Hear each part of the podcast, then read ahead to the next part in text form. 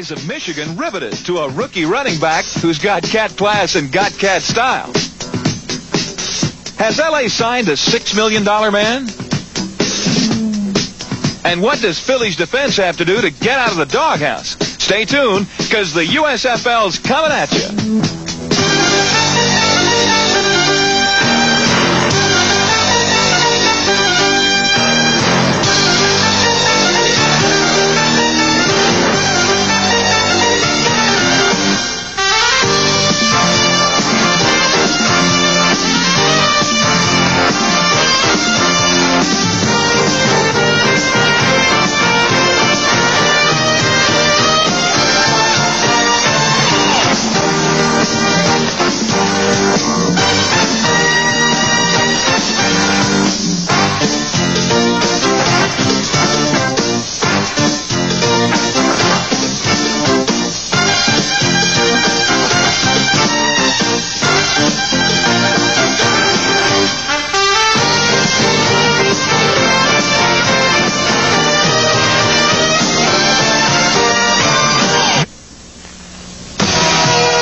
Michigan, the Panthers are on the prowl and shaking up the Silver Dome. From Anthony Carter to John Corker to Bobby Hebert, the Panthers are making a name for themselves.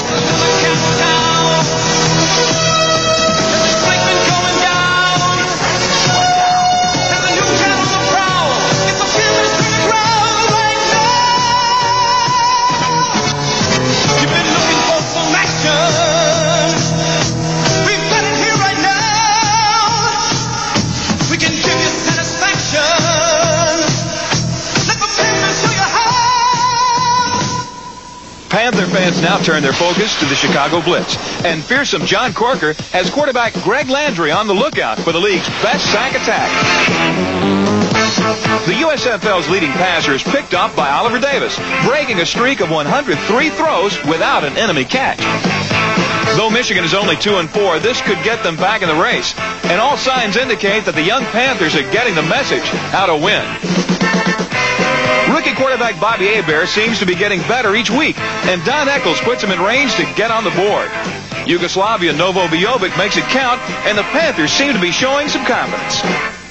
The 22-year-old Hebert, meanwhile, is showing some poise and looks undaunted against the league's best pass defense.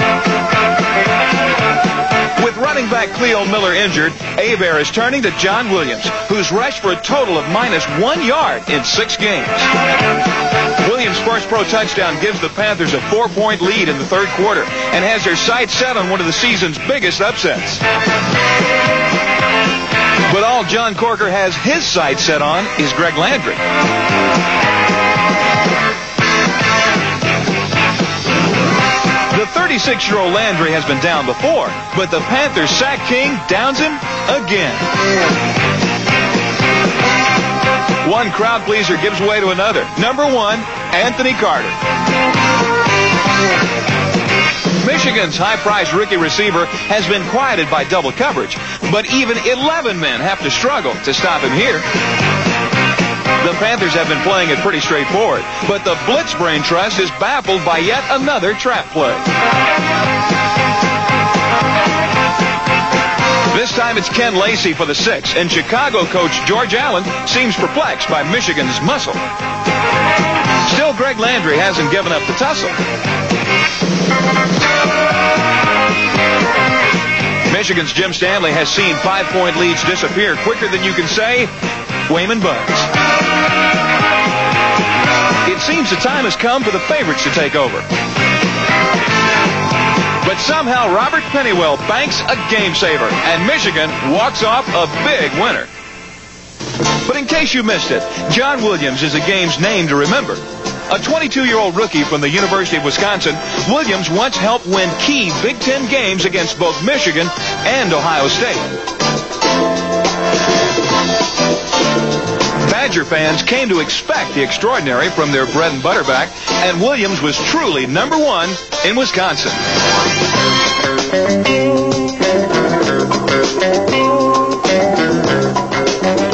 With the Panthers, Williams carried the ball only five times in six games before exploding against Chicago. The 14th round draft choice picked up 133 yards on 19 carries. And the man from Muskegon is flying high. Another local boy makes good story is that of the Singing Stallion. Sweet home Alabama. Well, the skies are so blue. Mike Raines, Birmingham standout defensive tackle, cut this record while winding down a long Canadian Football League career. And now he's fulfilling his lifelong dream of playing back home.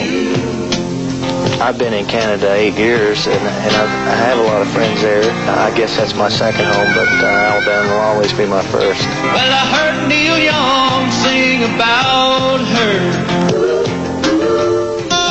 The 30-year-old Raines is a native of Montgomery and was once an All-American at Alabama.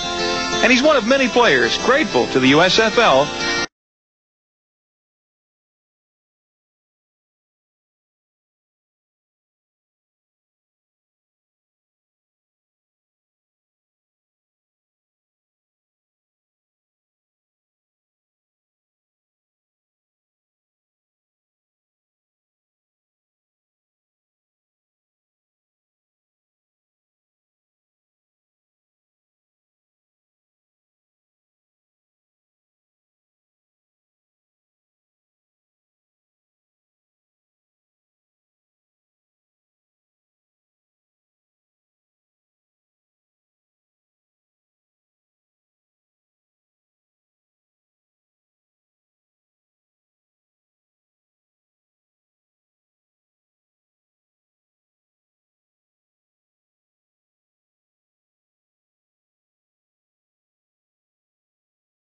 Five Washington Federals take on the Herschel Walkers. Uh, that is the one in five New Jersey Generals.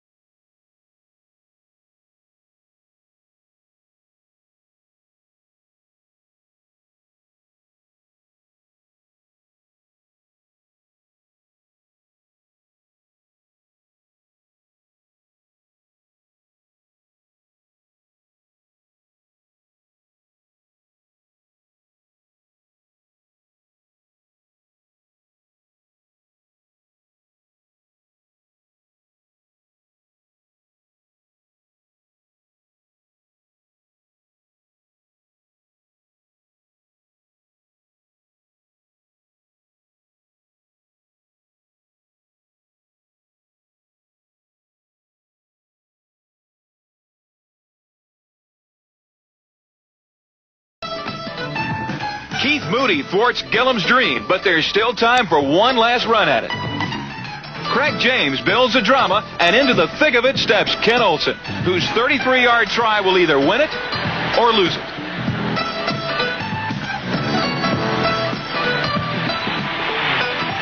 It'll go down as a New Jersey win and the second straight one-point loss for Joe Gilliam and the Feds. The Denver Gold specializes in just such last-minute dramatics, but they're off and rolling right from the start in Birmingham. Against the home Stallions, Denver quarterback Ken Johnson goes on a roll of his own, then looks to Bo Matthews, who gets a chance to celebrate a return to his home state.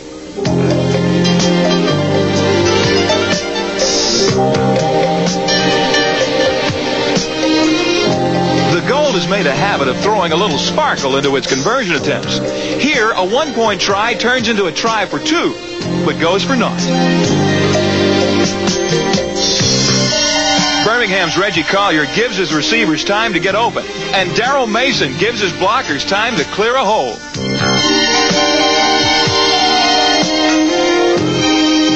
Earl Gant goes in for the score, and early in the second quarter, the Stallions take a 7-6 lead. It's the Stallions' strength against the gold's medal, and neither team is giving an inch.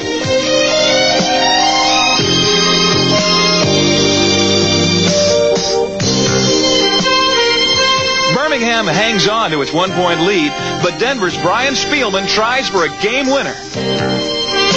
The 55-yard try is short, but the yellow flag means Speelman gets to try it again, this time from 50 yards, with only six seconds left.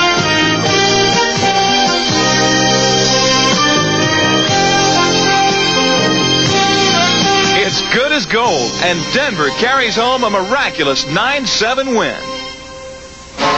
This is Lee Majors. There's still time. Hey, look who's hawking tickets in Los Angeles. LA's new part owner has something in common with Tampa Bay Bandits part owner Burt Reynolds. I think Burt uh, is kind of like me. Burt's an old frustrated uh, uh, football player. We both found out it takes four things to play professional football, and I think we each lacked uh, three of them size, speed, and courage.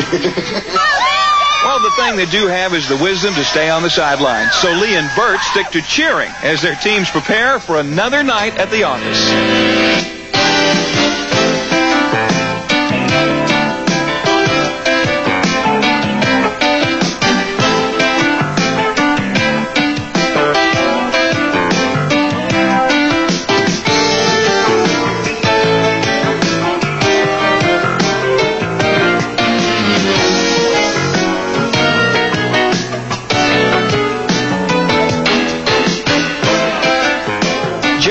Reaves is the foreman against LA, and Tampa's well-oiled production line looks to be at peak efficiency. Danny Bugg's 62 yards in the air and Sam Platt's 107 yards on the ground are keeping the customer satisfied. But gradually, the showroom is taken over by the officials, who call 23 penalties on the night.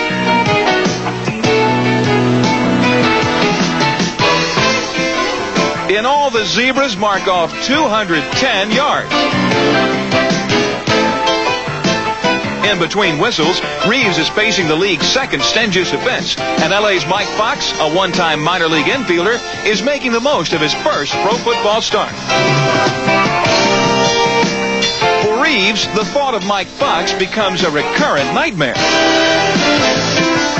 Three times in all, the express safety outfoxes the bandit quarterback.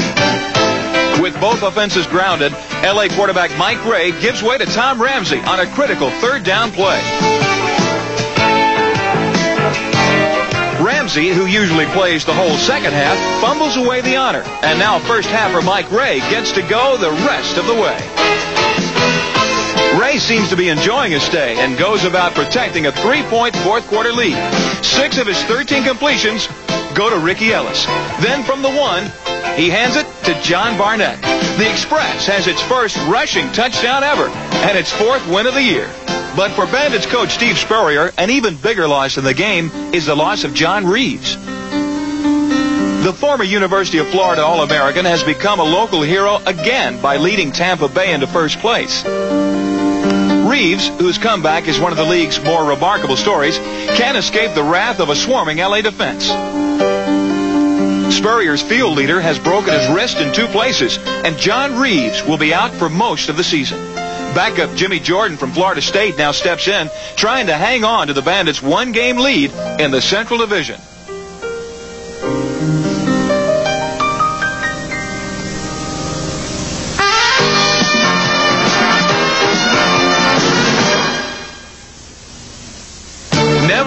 Moment for the gathering crowds of Arizona, whose 3 and 3 Wranglers turned Sun Devil Stadium into a Wild West show. Even a routine punt becomes tough to corral, and the Boston Breakers trigger a series of Wrangler disasters.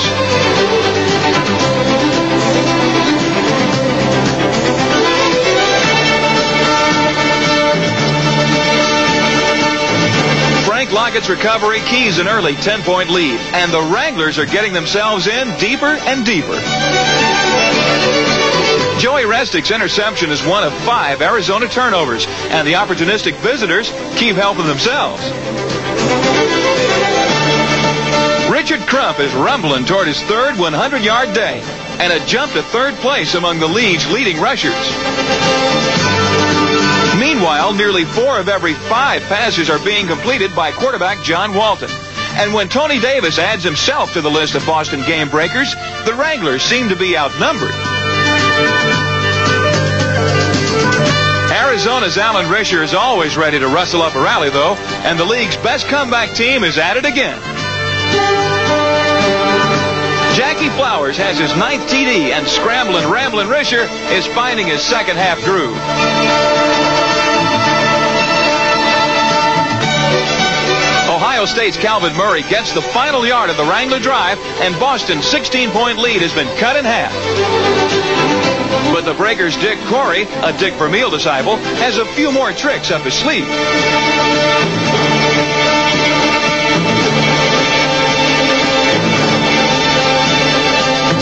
Razzle Dazzle gives way to raw power, and one of Dick Crump's three touchdowns on the day inspires a novel extra point try. No points for a drop ball, though, and Doug Shively's Wranglers are dropping everything in sight.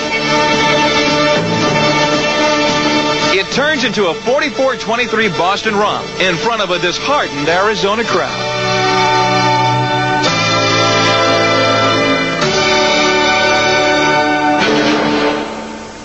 Sure to lift your spirits is this week's winner of an unprecedented second Toe of the Week award. It's Boston's Tim Mazzetti, a can't-miss performer who thinks this may be that championship season. regardless of quote unquote the lack of big name and the lack of talent, I want this team to go all the way. I've been so close to Atlanta in 1980 to going to the Super Bowl. And I tell you what, we had a great team in 1980 in Atlanta. It still doesn't come close to this one. Well, coming close is not good enough for Mazzetti, who's been perfect on 17 extra point tries and leads the league in scoring with eight points a game. Mazzetti's three field goals against Arizona, including a 50-yarder, make it 12 straight three-point strikes. The Lightning strikes the Oakland Invaders in the form of league-leading rusher Kelvin Bryant, who can make Philadelphia quarterback Chuck Fusina's job an easy one. Every pitch is a potential home run with the rookie from North Carolina, and free swinging Calvin turns what looks like a sure out into extra bases.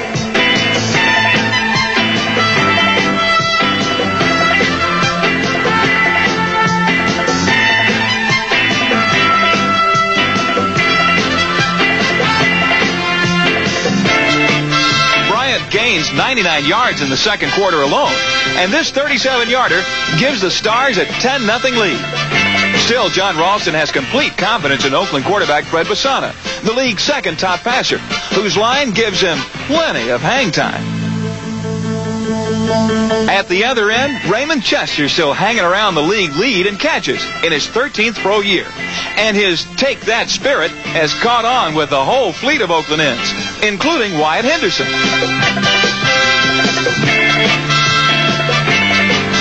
Henderson's had a lot to say about Besana's league-leading average of 260 passing yards per game, and now Henderson makes good on his threat. So which comes first, the goal line or the fumble? The fans have their view, and the refs share it. Oakland's back in the ball game. The ball is in the hands of the Stars, though, and with a three-point fourth-quarter lead, Chuck Fusina is showing that Penn State cool. The payoff goes to ex-college mate Tom Donovan, and the question is, who hurts more? Besana is trying to heal things for Oakland, but Philly's defense has given up only five touchdowns in seven games. Scott Woerner's sideline ballet has the Stars ticking off their second straight California win. One of those where Jim Mora says, we'll take it, but let's get out of town. It'll be a pleasure to get back to the vet, where the Stars this week host the Boston Breakers. The battle for first place matches a Boston offense that's tied for the league lead in points scored, against a Philly defense that's given up just eight points a game. Against Oakland, the Stars showed how they got here, coming up with the big play time after time. They've been doing it all season long. Despite the fact that the defense was once considered Philly's weakness. After a 31-3 preseason loss, they were much maligned and responded by calling themselves the doghouse defense. They bend, but don't break. So make that the rubber band.